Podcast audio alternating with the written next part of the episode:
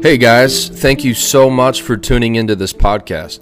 You've made the best decision you could possibly make by tuning your ear to the Word of God.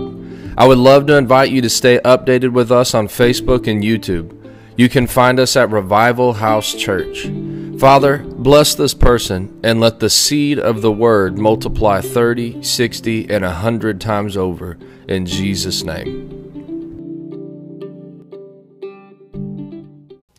So this morning, as you turn to Psalms 105, 36 through 37, we're going to start a new series, and I want you to write this down if you'd like to take notes. It is a question Is it God's will that I prosper? Is it God's will that I prosper? I want to show you what the Bible says. This is my goal this morning that you would see that prosperity is not bad, that it is a blessing from God, and that He wants you to have it. Hallelujah. You would see from the Bible that prosperity is not bad. Why is that important? Because there's a lot of Christians that love Jesus with their whole entire heart. And they believe God, they love God, they worship God, they pray to God, they serve Him. But when it comes to this subject, they've been taught such bad doctrine that they think prosperity is a bad thing, that it's a wicked thing, that it's not in the scripture. So I want you to see, we're going to go through the next several weeks, and I'm just going to build your faith again and again and again to believe God's word in regards to prosperity. And I'm believing that at the end of this month, at the end of this series, that we're going to see great increase in all of our lives. Hallelujah. So, so this morning, I want you to see, according to the Bible, it's not bad. It is a blessing from God, and He wants you to have it. Can you say amen? amen. So, Psalms 105, 36 through 37. It says this. This in Psalms 105, it is kind of a description of when Moses came into Egypt and led the Israelites out of Egypt. That's when the first Passover happened. That's when the Lord sent the plagues to Egypt. And so in Psalms 105, the Lord is, is giving David prophetic revelation of the events that took place at the original Passover.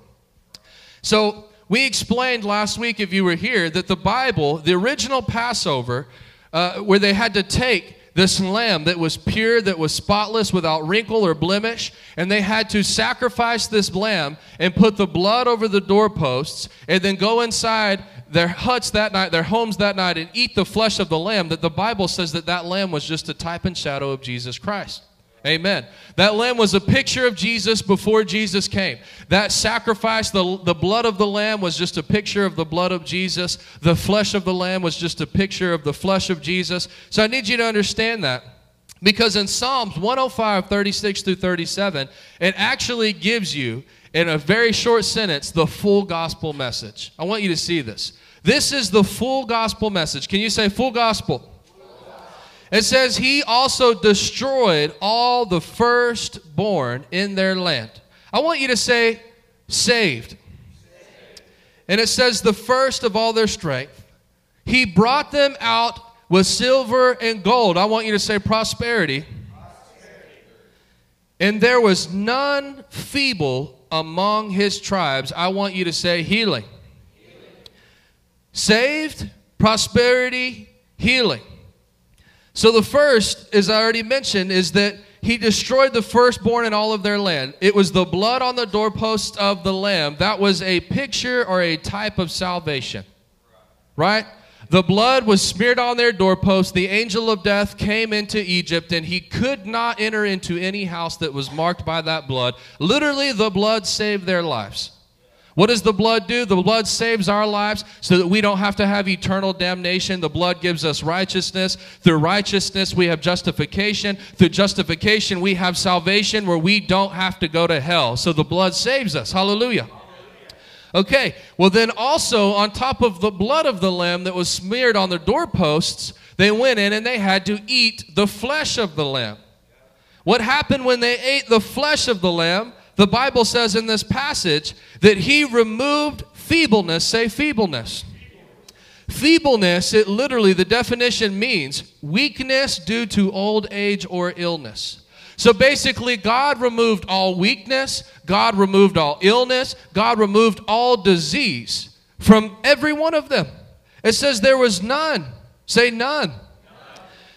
You know, most historians will say there were between 600,000 and 2 million Israelites that led Egypt, that left Egypt during the, the Exodus. That means that God took weakness, sickness, illness, disease away from each and every one of them, not just the babies or the teenagers or the 20 year olds. From zero to 120, however old they were, the Lord removed illness and weakness from each and every one of them. Well, this was a type, that was a type and a shadow of healing that Jesus purchased with his body. Say his body. The Bible says in Isaiah 53 5 that it's by his stripes we are healed. By the body of the Lamb, we have feebleness removed from among us. And this gets to the third point, what we're going to talk about this morning. And it says, He brought them out loaded with silver and gold. This is the, the full gospel message, and this is what we preach and what we stand on in this house that Jesus saved you. Jesus made provisions for you to be saved, He made provisions for you to be healed, and He made provisions for you to prosper during your life on this earth. Hallelujah. So He brought them out loaded with silver and gold. You know, in the Bible, any historian, it doesn't matter if you're Methodist, if you're Baptist, if you're Presbyterian, any real Bible theologian will tell you that Egypt was a type and a shadow of the world system. So basically, it's the Lord escorted his people out of the world system and was taking them into the promised land. And not only did he take them out of the world system, but it says he took the wealth of the Egyptians and he transferred it to, the, to his people. That the wealth of the world was stripped and was stored up and, and, and transferred over to the righteous. A lot of people understand that Jesus shed his blood for your salvation. Some people understand that he paid a price with his body for your healing, but there's very few people that believe and understand that God brought us into a covenant of wealth as well. Hallelujah. The Bible says in Colossians 1:13. So again, he removed them. He escorted them out of Egypt loaded with silver and gold. Well, what did Jesus do? Colossians 1:13. He's rescued us from the kingdom of darkness and transferred us. Say, transferred. He's transferred us into the kingdom of his dear son. So that was just a picture of what Jesus did for us. Hallelujah. The Bible also prophesied. I, didn't, I bet you didn't know that Proverbs was also a prophetic book. It was, in a lot of ways. Proverbs 13 22 says a good man leaves an inheritance to his children, but the wealth of the sinner is stored up for the righteous. That's Proverbs 30, 22, 13, 22. The wealth of the sinner is stored up for the righteous. Let me ask you a question. Is that talking about heaven? No, it can't be. You know why it can't be? Because the sinner has no wealth stored up in heaven. The sinner has no treasure laid up in heaven. And so, if the wealth of the sinner is transferred and stored up for the righteous, that's not an inheritance one day that we'll step into in heaven. That means that that transfer has to happen on this earth. Hallelujah. Thank you, Lord Jesus. The wealth of this world is stored up and transferred to the believer. I want you to get that in your heart. I want you to get that in your spirit. I want you to begin to believe God for it, just like you believe God for your salvation. Hallelujah. You know, any mature Christian, they don't doubt their salvation. If someone walks up to them and says, Are you saved? They say, Yes, I am saved 100%, no doubt in my mind. I know Jesus. I have a relationship with Jesus. I know what the Bible says Jesus did for me and what it says that I have because of it. I want that same confidence to come in you in regards to prosperity on this earth. Hallelujah. But you must understand that just like salvation, you have to receive it by faith, it's not received automatically. Just because Jesus brought us in or made provisions for us to come into a financial covenant, it doesn't mean that it happens automatically. Let me ask you this Did anybody just get saved automatically? What I mean by that is one day, did, did, did you, were you just walking down the street when you were 12 years old? And then all of a sudden, the Lord just snapped his fingers, and you're like, I don't know how, but I'm saved. No, that didn't happen. You had to use your faith for salvation, right? The Bible says you have to believe in your heart and confess with your mouth that Jesus Christ is the Lord and God raised him from the dead, and you shall be saved. You know, the same thing that you must understand you have to use your faith for salvation, you also have to use your faith for healing. A lot of people say, well, if it's God's will for me to be healed, then how come when I got saved I didn't get healed? Well, you have to exercise your faith. It doesn't just happen automatically, it doesn't just happen sovereignly where the Lord snaps his fingers. How do you use your faith? If you don't know, we have a, a three part series faith part one, faith part two, faith part three on the back table that will teach you what is faith, how do I get faith, how do I use my faith. It takes the same faith for healing that it takes for salvation. Did you know that? You know, it doesn't take any greater faith to be healed than it does to be saved. Doesn't take any greater faith to, to prosper and to be blessed by the Lord than it does to be saved. How do you use your faith to be saved? You believe it in your heart, you confess it with your mouth. How do I receive my healing? I believe it in my heart, I confess it with my mouth. Why is it that many Christians still struggle and they die sick, they die in disease that Jesus paid for? Well, because they believed and they confessed with their mouth for salvation, but they never believed in their heart, confessed with their mouth for healing. They never believed in their heart and confessed with their mouth for prosperity. Praise you, Jesus. Healing is not automatic. So, my goal is that you would begin to use the faith that you have used for salvation and the faith that you've used for healing for prosperity. So, as I told you in Psalms 105, you have the full gospel message, which is salvation, which is healing, which is this financial covenant, this prosperity the Lord's brought us into. Well, is that just one, one isolated passage? No, look at Psalms 103, 2 through 5. Bless the Lord, O my soul, and may I never forget his benefits. Say benefits. What I think of is like when you get hired at a job, you get a benefits package.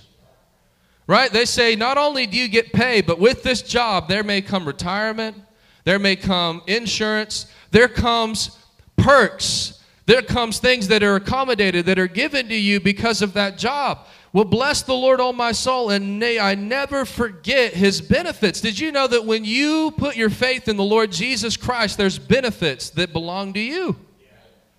There's things laid aside, stored up for you, for you to access and for you to have. I've heard testimonies and stories of how, you know, somebody got this job and a few months went down the road and, and they got sick and they had to go to the doctor.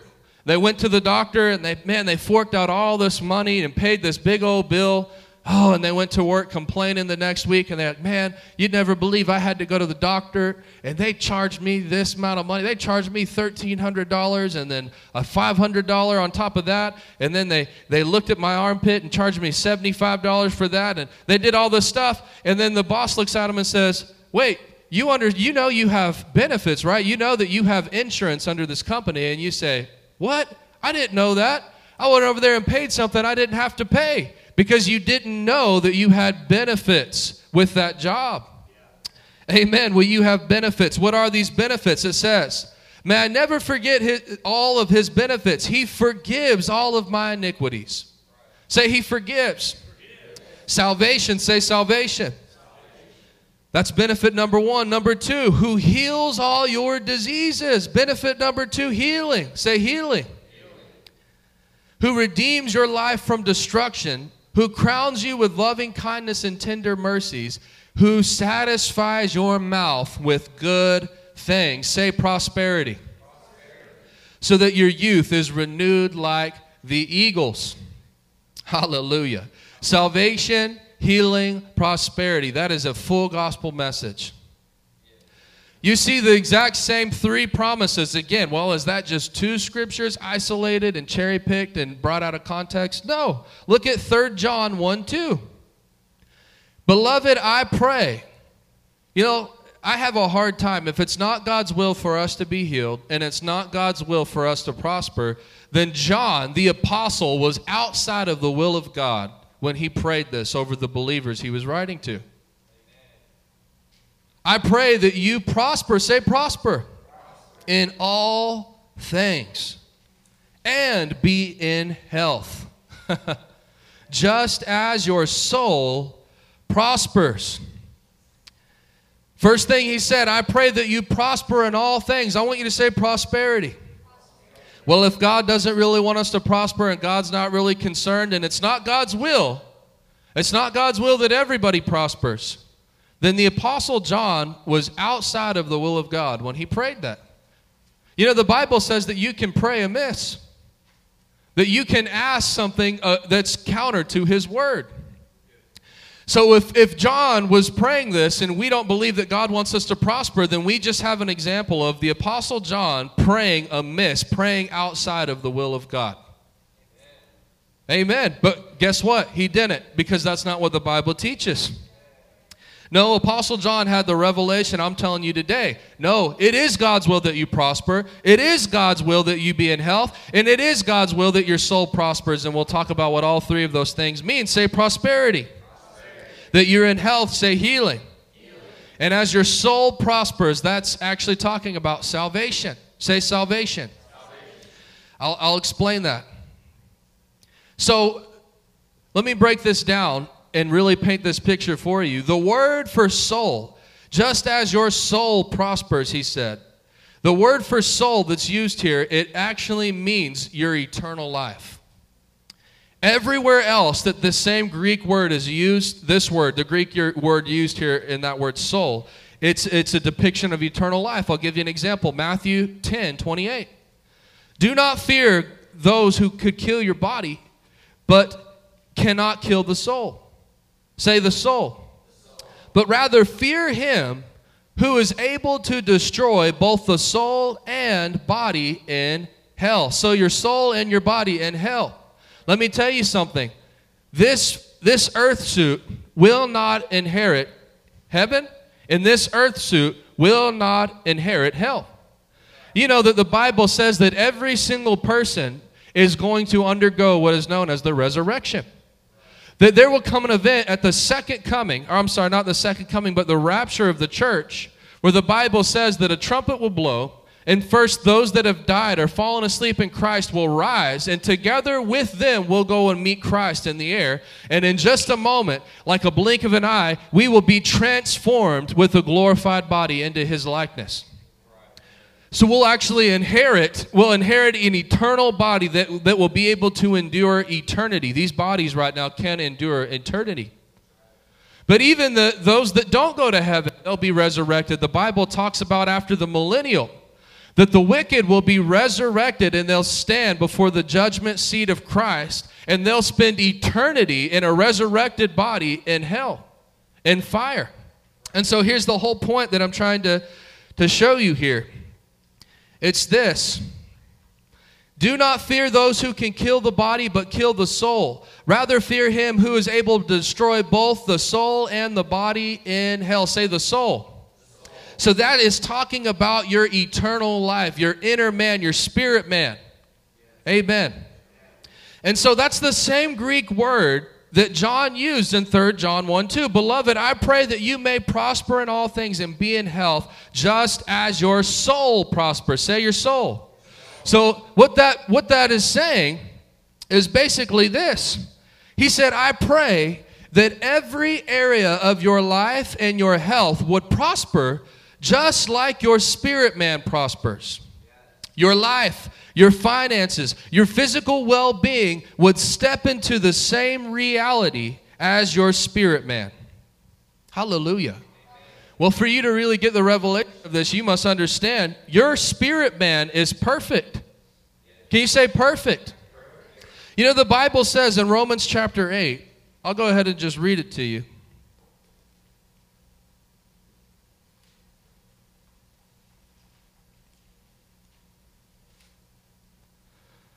It says this So you've not received a spirit that makes you fearful slaves, in verse 15. Instead, you've received God's spirit when He adopted you as His own children.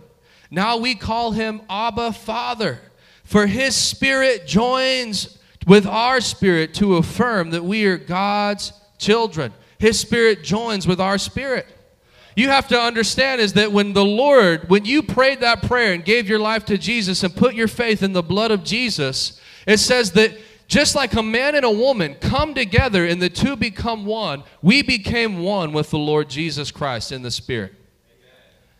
I don't think people understand that. That if you could see the Spirit, there's no difference between you and Jesus. Jesus is in you. You are in Jesus. The Bible says that you are seated in Him in heavenly places. Well, how am I seated in Him? Because we've become one in spirit. I'm not saying that you're the Lord. He's the Lord and deserves all honor and glory. But what I'm saying is your spirit man is perfect, just like Jesus is perfect. Hallelujah. And so your spirit man is perfect. In fact, your spirit is joined with this with Jesus' spirit, and now in the spirit we are identical to Jesus. So I want you to think about this. Say perfect. So this is what he's saying here. He says, I pray that you'll prosper in all things.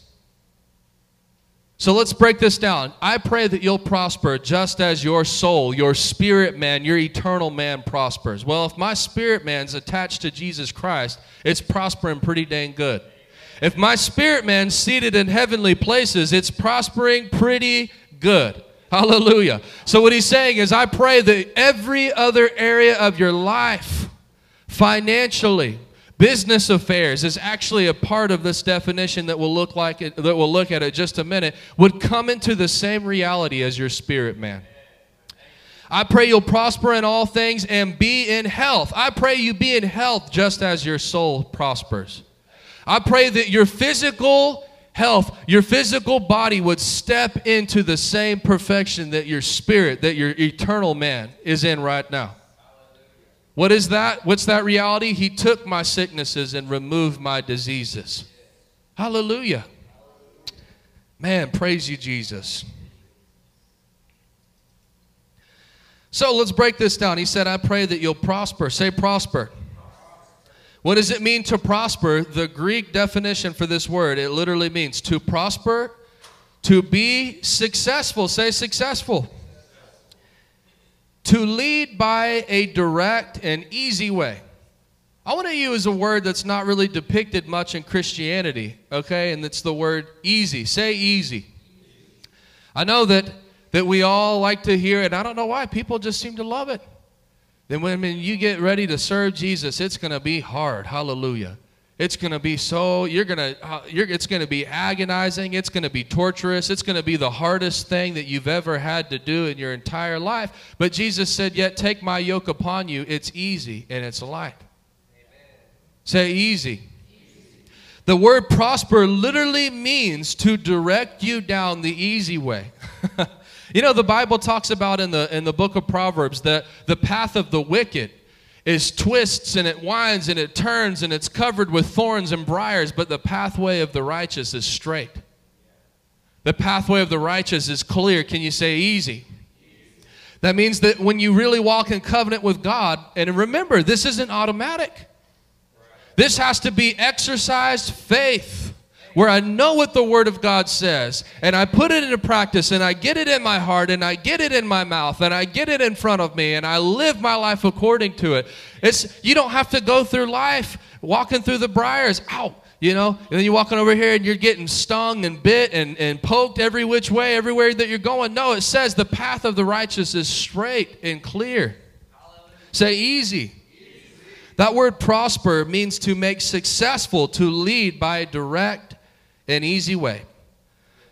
Hallelujah. The word. So he says, I pray that you would prosper. I pray you would be successful. I pray that you would find that the Lord would take you to the easiest path. And then he says this word, in all things. This will just blow your mind. You know what the word all things mean? It's the Greek word pas. It literally means, it's P A S. The, the definition is this each every, any, all, the whole, everyone, all things, everything. Hallelujah. What John was praying is, I pray that you would step into the atonement where you experience success, say success, in each thing, everything, all things, anything, where each thing, everything, anything, and all things become easy. Hallelujah. That's what the anointing does. That's what the grace of God does. When you step into God's grace for your life, what, what was so hard in your strength and in your flesh, now it becomes easy because it's done with His Spirit, His grace, His strength. Hallelujah.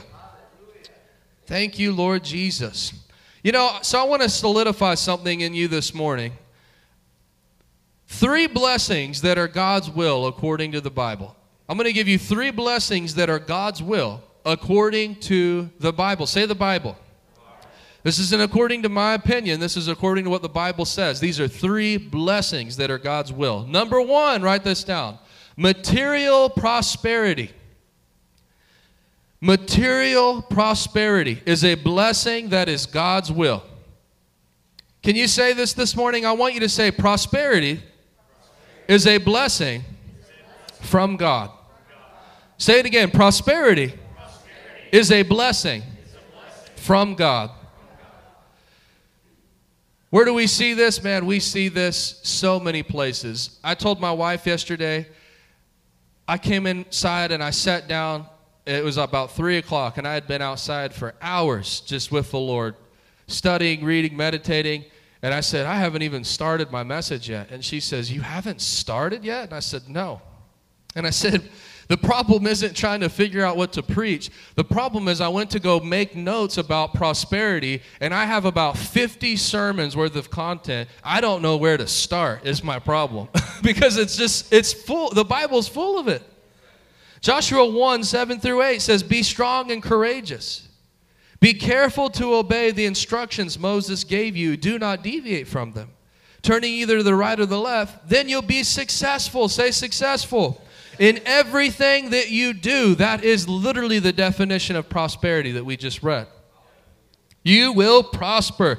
Study this book of instruction continually and meditate on it day and night, so you'll be sure to obey everything written in it. Only then will you prosper. Say, prosper, succeed in all that you do. Prosperity is a blessing that comes from God. Man, and I want to tell you this too the Lord doesn't pick and choose. The Bible says that God does not show favoritism. You know, God, He didn't just give this, this instruction just to Joshua. He told him, He was giving him instructions to His generation, to His people. God didn't say, I'll just sovereignly pick and choose who I want to bless and who I don't. You know, I want you to live a life of poverty. I want you to live a life of blessing and prosperity. No, what he said was, Joshua, teach the people that if they'll commit to this word and be sure to obey everything written in it, it will cause prosperity for all of them. Doesn't matter who you are white, black, young, old, man, woman. I know we live in a generation that tries to tell you, well, if you're black, there's a system that's against you. If you're a woman, there's a system that's against you. You know, that's such a lie from the devil trying to keep you in a victim mindset. The Bible says it doesn't matter who you are, if you'll obey the Word of God, God will make no distinction or separation of you, and it will produce prosperity in your life. 1 Samuel 2 6 through 8. The Lord kills and he makes some alive. He brings down to the grave and he brings up. The Lord makes poor and he makes rich. He brings low and he lifts up. He raises the poor from the dust and lifts the beggar from the ash heap to set them among princes and make them inherit the throne of, his, of glory. For the pillars of the earth are the Lord's, and he has set the world upon them. I want to, I know that you could have just heard that verse and said, John, doesn't that just kind of contradict what you just said? No, it doesn't. I'm going to show you something here. I want you to say the word grave. It says he brings down to the grave and he brings up. That word grave there is the Greek word, uh, not the Greek word, the Hebrew word, Sheol. Probably butchered the real pronunciation of that word, but it's Sheol, S H E O L. That's the Hebrew word that means hell. Say hell. Let me tell you, let me ask you a question. And if you say yes, then hallelujah, keep coming to this church because you, you got some theology problems you need some help with. But does God just sovereignly send people to hell? Does God just pick you and say, you know what? Um, you, you got blonde hair. I don't like that. I think I'm going to send you to hell. And I'm not going to let you, even if you wanted me, I won't receive you and forgive you. No, God doesn't do that. The Bible says that for God so loved the world, he gave his one and only Son, so that whosoever believes in him, that means anybody can have faith in Jesus and, and retain salvation, shall not perish but have eternal life. And so, whenever it says he brings some down to the grave and he brings up, this passage is making a compare and contrast between those that receive God and those that reject God. God doesn't just sovereignly send people to hell, somebody has to reject the Lord Jesus Christ and reject the faith in order to go to hell.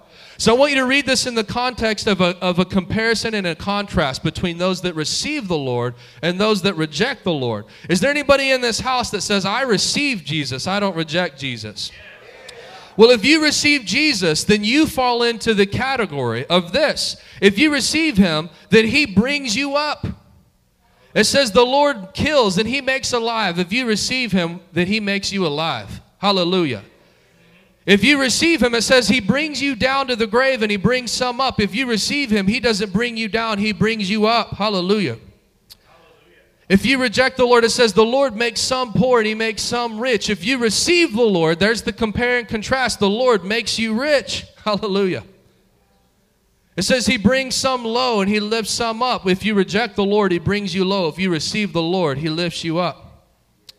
If you receive the Lord, he raises the poor from the dust and lifts the beggar from the ash heap to set them among princes and make them inherit the throne of glory. If you receive him, he brings you up, he makes you rich, he lifts up, he takes you from the dunghill. You know what the dunghill was? It was the poop pile. If you receive the Lord, the Bible says that He'll take you from the poop pile, from the dunghill, and He'll set you among princes and let you inherit a throne of glory. Obviously, not His glory. But what the Lord will cause you is to be honored before men. If you'll humble yourself before Him.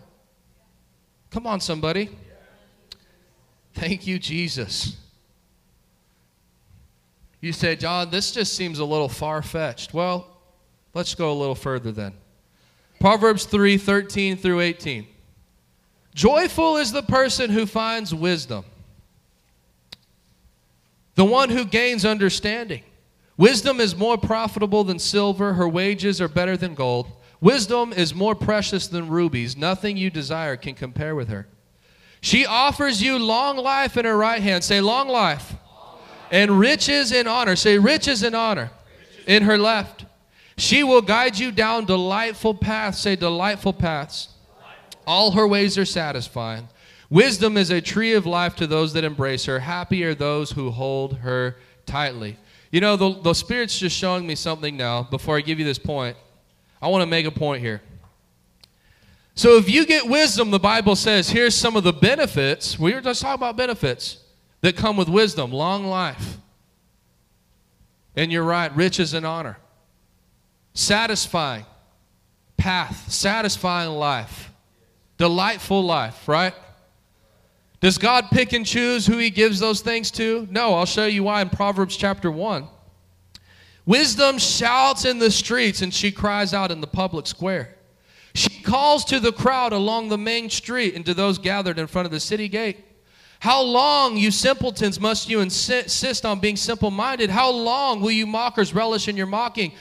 How long will you fools hate knowledge? Come and listen to my counsel. I'll share my heart with you and make you wise. I called you so often, but you wouldn't come. I reached out to you, but you paid no attention. You ignored my advice and rejected the correction that I offered. Let me ask you this question Does the Bible depict that God picks and chooses who he gives wisdom to?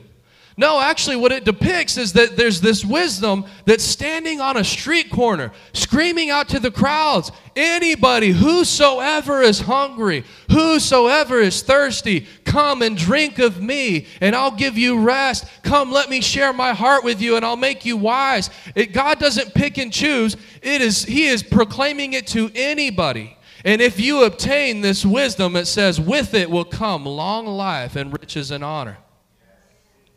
Okay?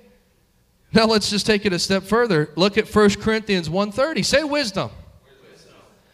If you get wisdom, wisdom, offers you long life in her right hand, riches and honor in her left, shall guide you down delightful paths. Look at 1 Corinthians 1.30. God has united you with Christ Jesus for your benefit. God made him, who's him? Say Jesus. To be wisdom itself. Christ made us right with God. He made us pure and holy, and He's freed us from sin. God made Jesus to be wisdom itself. So, what we can actually do is go back to Proverbs chapter 3, what we just read, and we can, God, Jesus was wisdom. He didn't have wisdom, He was. What the Bible calls wisdom, Jesus was wisdom. So, we could actually interchange the word wisdom with the word Jesus, right? Because He was wisdom. It's interchangeable. So let's reread that passage with the word Jesus inserted. Joyful is the person who finds Jesus, the one who gains understanding. For Jesus is more profitable than silver, his wages are better than gold. Jesus is more precious than rubies. Nothing you desire can compare with him. He offers you long life in his right hand and riches and honor in his left. He will guide you down delightful paths all of his ways are satisfying. Jesus is a tree of life to those that embrace him, and happy are those who hold him tightly. Praise the Lord.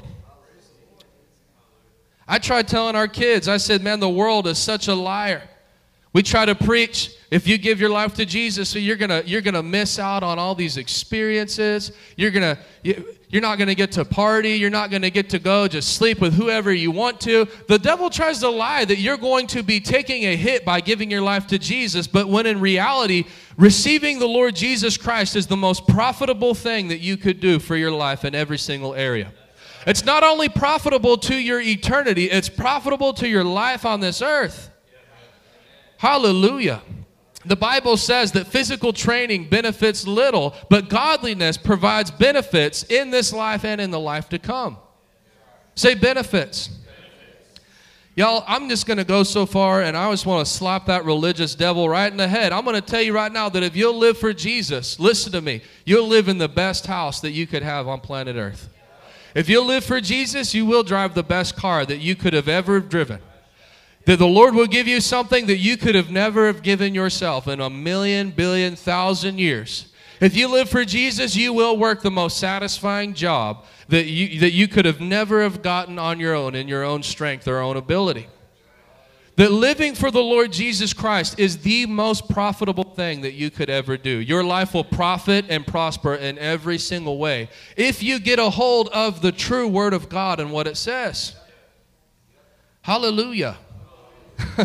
Man, that just excites me. I want you to say this say, prosperity is a blessing from God. Thank you, Jesus. First Chronicles 29 11 through 12. Yours, O Lord, is the greatness, the power, the glory, the victory, the majesty. Everything in the heavens and on earth is yours, O Lord, and is this is your kingdom. We adore you as the one who is over all things. Wealth and honor come from you alone. Wealth and honor come from Him. He gives wealth and honor. So if it was bad, then it couldn't come from God because it says that all good gifts come from your Father who is above. Only good and perfect gifts come from the Lord. So we've got to break this religious thinking that, oh man, the, you know, the, the thought that a Christian would actually say, you go to a family reunion or a Thanksgiving dinner and get around your Christian friends and family and you say, you know what? I'm believing God to take me to the multi million dollar level. They'll sit there and, oh, okay, you know, that's cool. They're just so uncomfortable. Like, who is this crazy person talking like that? You've got to break out of that and understand what the will of God is for you. Hallelujah.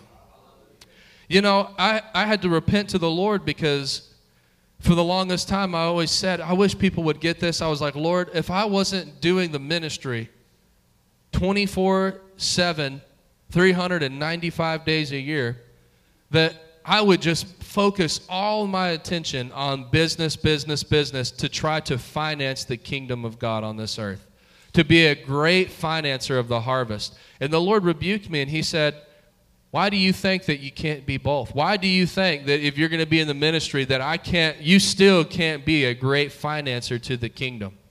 Hallelujah. Praise you Jesus. Praise you Jesus. You know, the Lord this is just a side note for you, but the Lord he'll bring things to you when your heart is pure. And we're going to get into all of this because I know people could totally misinterpret some of the things that I'm saying and and you could take all of this to a very negative way, but your you know your heart has to be pure. Something that the Lord had me and my wife do is that me and my wife, we don't give our tithe to this church. I tell you what, what we, me and my wife do is we give our tithe to p- different people every week in this in this church. We give our tithe of that week to different people. Why did the Lord have me do that? Because one of the main reasons for the tithe is the Lord said in Malachi 3 Bring your tithe to the storehouse so there'll be enough food in my temple, says the Lord. Food in the temple was reserved for the priests.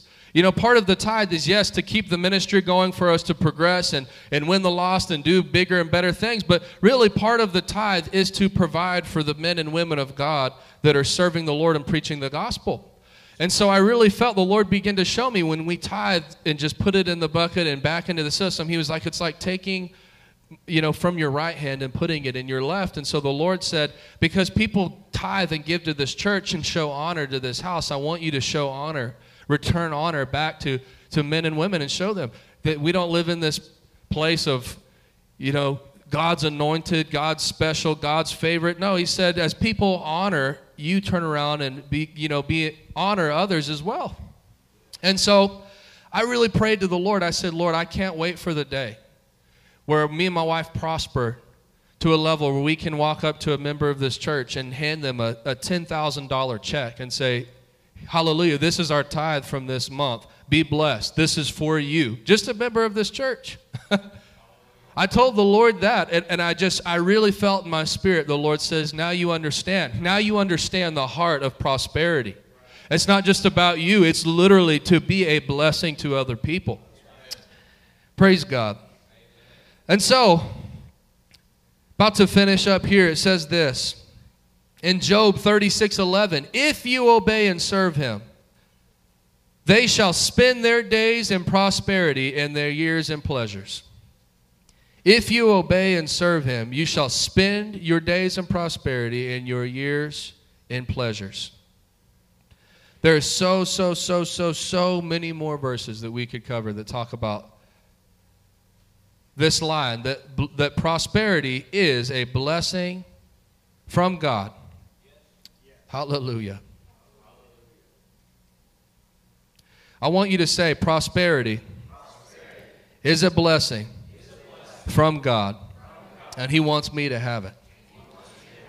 I'm going to end with this. These are the two other things I told you. There's three there's three blessings that are God's will. Number one was material prosperity. Number two, healing in your body. I'm not going to take the time because we just preached a series on healing and went through it thoroughly. But Psalms 91, I'll just give you a few isolated scriptures. Psalms 91, verse 3. Another blessing that is for you according to the word of God, healing in your body. It says, He will rescue you from every trap and protect you from deadly disease. That's Psalms 91 3. I believe that word. You know, and, and again, we don't at all, we're not trying to use the, the pandemic as a platform, but it's true. You know, when the when the pandemic hit, we never shut down this church. We never closed services. And what we did was we we claimed this verse and spoke it out loud three times a week in this church. He will rescue you from every trap and protect you from deadly disease. We believe that. I believe that blood, just like the blood at Passover that was put on those doorposts, that around my life, around my body, around my wife's body, my children's body, my house, there is a blood circle that is, that is the blood of Jesus. That any pestilence, any disease, any devil from hell cannot cross over that bloodline. That our house and our life is marked by the blood, and we're in covenant with the Most High God. Psalms 91, 6 through 7. Do not dread the disease that stalks in the dark, nor the disaster that strikes at midday. Though a thousand fall at your side and 10,000 are dying around you, these evils will not touch you. Say, they won't touch me. Because, say, because I'm covered in the blood of Jesus. Hallelujah. Well, don't you understand what's happening in Lufkin and what's happening in Louisiana, what's happening in Houston? This outbreak, yes, it may be happening, and I pray for them, and I pray that they get a hold of the Word of God, but because it's happening to them doesn't mean it's going to happen to me. Though a thousand fall at my side and 10,000 are dying around me, these evils will not touch me. Hallelujah. They won't touch you. Psalms 91, 9 through 13. If you make the Lord your refuge, if you make the Most High your shelter.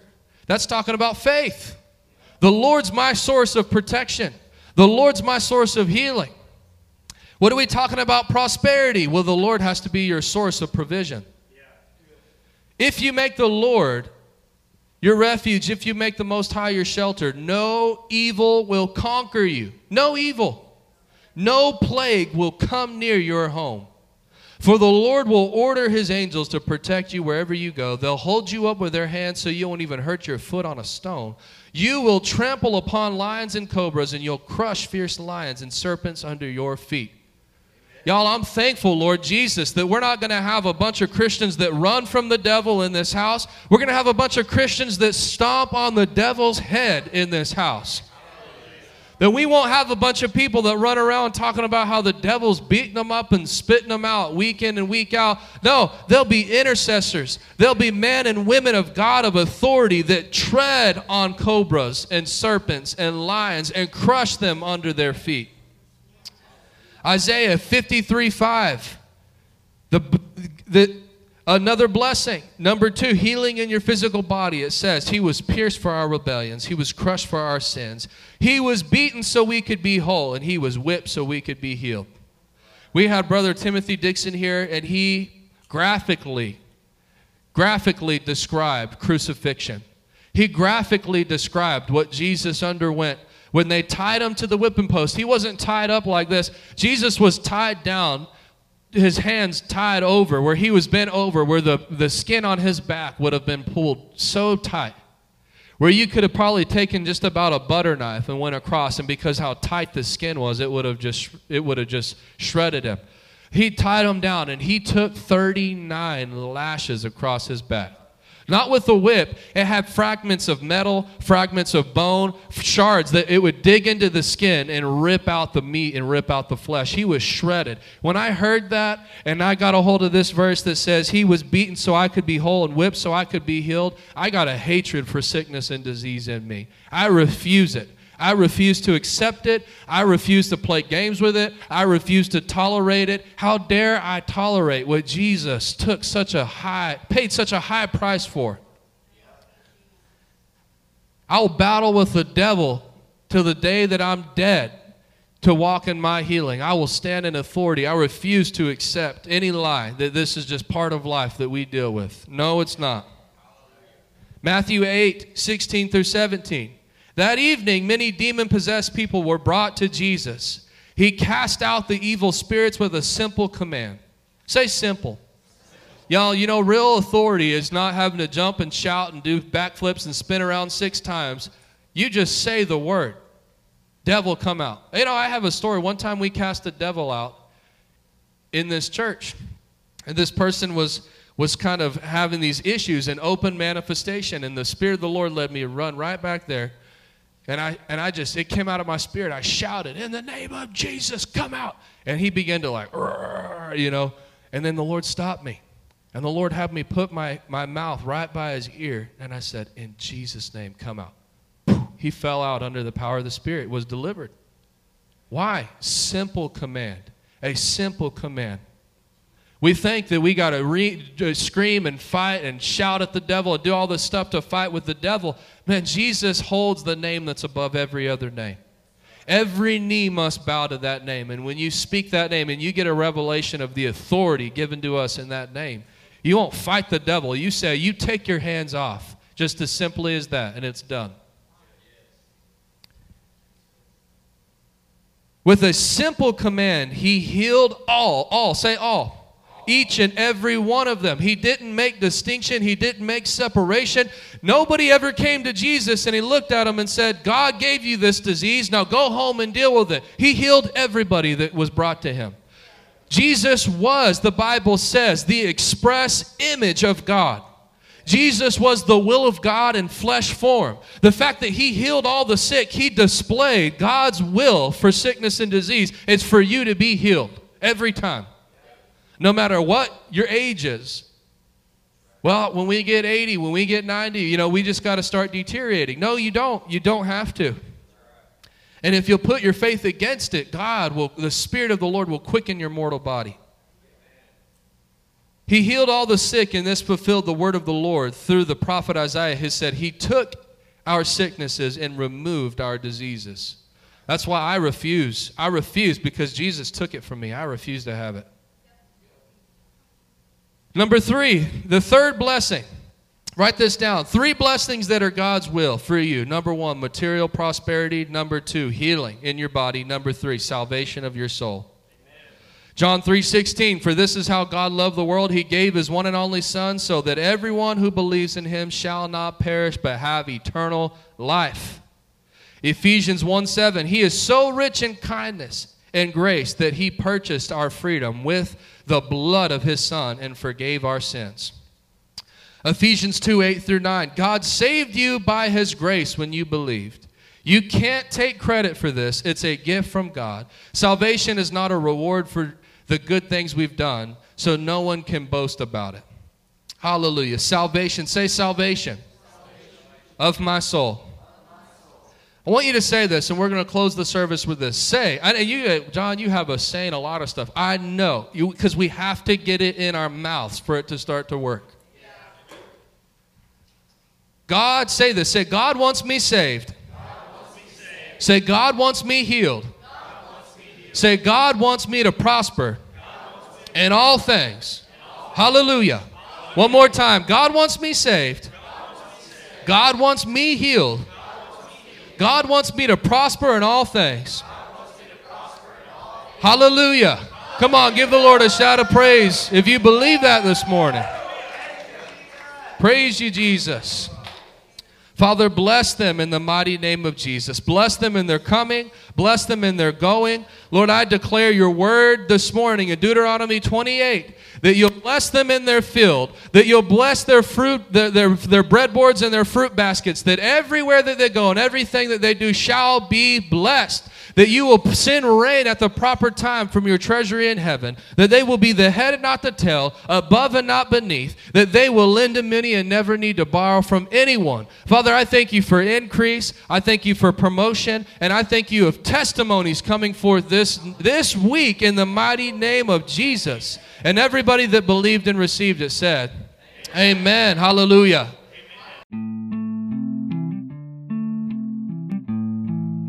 Lord, bless them for being hearers of the word in Jesus' name. If you would like to sow a seed or partner with this work that the Lord is doing, check out the description of this podcast or go to www.rhctx.com forward slash give.